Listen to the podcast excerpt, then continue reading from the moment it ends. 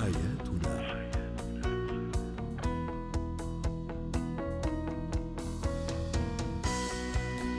نجدد وتحية لكل مستمعينا ومستمعاتنا. أنتم تستمعون لبرنامج حياتنا.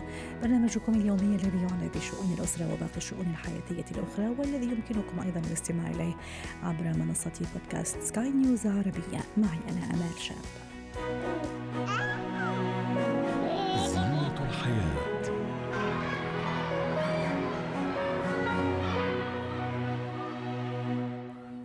نتحدث اليوم عن عزلة الأبناء خلف الأبواب الموصدة أو المغلقة.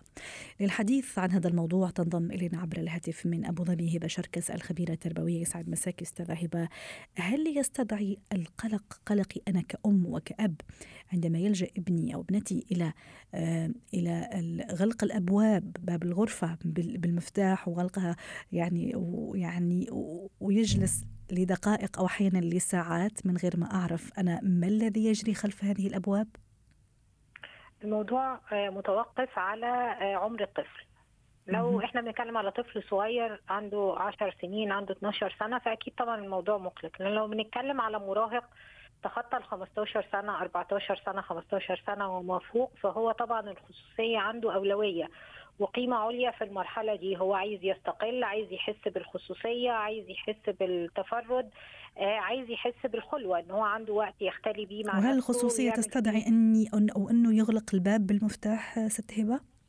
آه بعض الأحيان بتستدعي لو في أطفال صغار موجودين في البيت لو في إزعاج لو في عدم احترام للخصوصية. لكن في البيوت اللي فيها احترام للخصوصية يعني إن لما أبنائنا بيكونوا موجودين مراهقين تحديدا موجودين في غرفهم فإحنا لما بنمر على غرفهم بنخبط على الباب وبنستأذن قبل الدخول فهو مش هيضطر إن هو يقفل بالمفتاح. لكن الابواب البيوت اللي بيبقى منتهك فيها الخصوصية بيكون مدعاة إن هو يحاول يغلظ موضوع الخصوصية ده ويقفل على نفسه.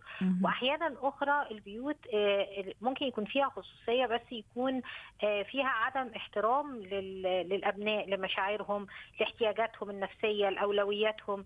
يعني الوالدية اللي بتكون متسلطة بتجبر الطفل أو المراهق تحديدا على إن هو ينفصل انفصال يكون عنيف شوية.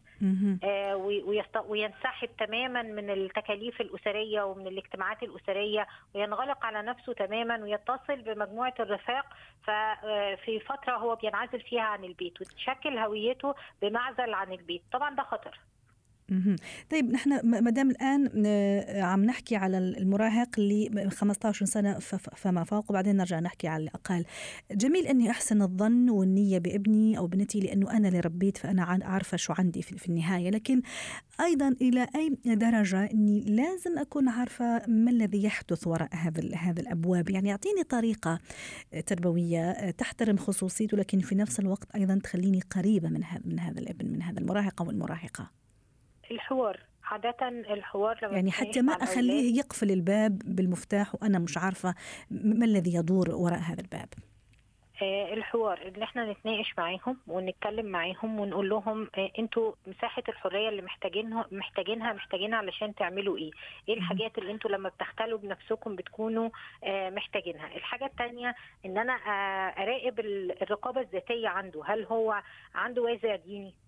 هل هو عنده آه، آه، خطوط حمراء؟ ممكن أتكلم معاه بعض الموضوعات العامة زي مثلا إيه المخاوف اللي موجودة عندي فأقول له مثلا أغلب الأهل في المرحلة العمرية دي بيكونوا قلقانين مثلا إن اولادهم يكونوا بيتواصلوا مع ناس غرباء يكونوا بيتفرجوا على بعض الأشياء غير اللائقة. فأنت إيه رأيك في في السلوكيات دي؟ فإن أنا أتناقش معاه وأفهم اراءه وعلى فكرة يعني كاني أقتحم مساحته أتعرف على على على على رأيه في بالحوار بدل ما أفتحها يعني أدور معاه مش أدور من وراه.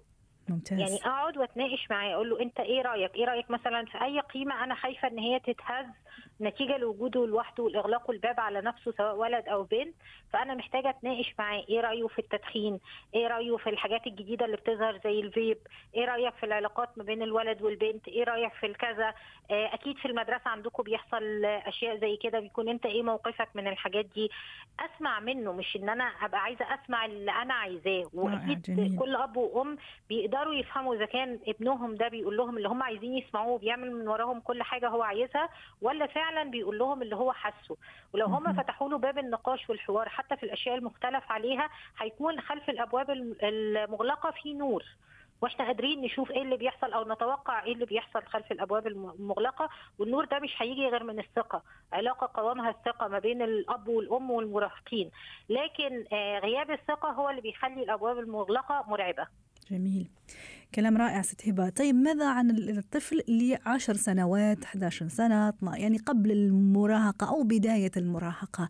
كيف أتعامل معه؟ هل مسموح ولا مرفوض تماما أنه يغلق باب الغرفة؟ ممكن يقفل باب الغرفة بس مش بالمفتاح ولو هيغلقها بالمفتاح يكون في نسخة تانية موجودة في الخارج مع الأب والأم ويكون شايل المفتاح من الباب علشان لا قدر الله لو حصل حاجة نقدر إن إحنا ندخل عليه. برضو إغلاق مم. الأبواب بالمفاتيح جوه البيوت مش ظاهرة صحية يعني مش أفضل حاجة إن هي تبقى كأن في حواجز ما بيننا لهذه الدرجة. الأفضل إن الباب يبقى مغلق ويكون بدون مفتاح ويكون الأهل بيستأذنوا أو كل الناس اللي عايشين في البيت بيستأذنوا لما يدخلوا على بعض في الأبواب. وده حتى يعني من الأخلاق ومن الآداب وحتى من الآداب الإسلامية. إن الناس تستأذن قبل ما تدخل على بعضها الغرف وتحترم خصوصية وخلوة كل مم. كل شخص في البيت طب الطفل في هذا العمر شو الطفل في هذا العمر يعني ما الذي يمكن أن يخفيه عني أنا كأم أو أب؟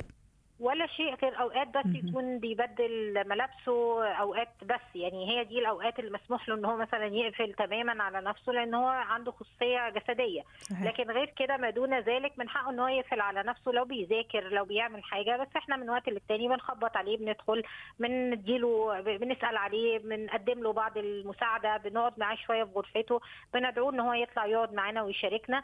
ده مطلوب. طبعا لو قاعد على جهاز الكمبيوتر وقاعد بيلعب مش المفروض إن هو يقفل على نفسه الغرفة لأن المفروض إن الكمبيوتر في الأعمار الصغيرة يكون في مكان في وسط المنزل ويكون مكشوف ويبقى عارفين هم بيلعبوا إيه وبيتواصلوا مع مين ده يعني نوع من أنواع من حقوق الأهل إن هم يعرفوا الحاجات دي لغاية لما يربوا أبنائهم ويربوا الرقابة الداخلية عندهم وبعد كده ممكن هم ينسحبوا بشكل تدريجي. نعم، شكرا لك هبة شركس الخبيرة التربوية ضيفتنا من أبو ظبي.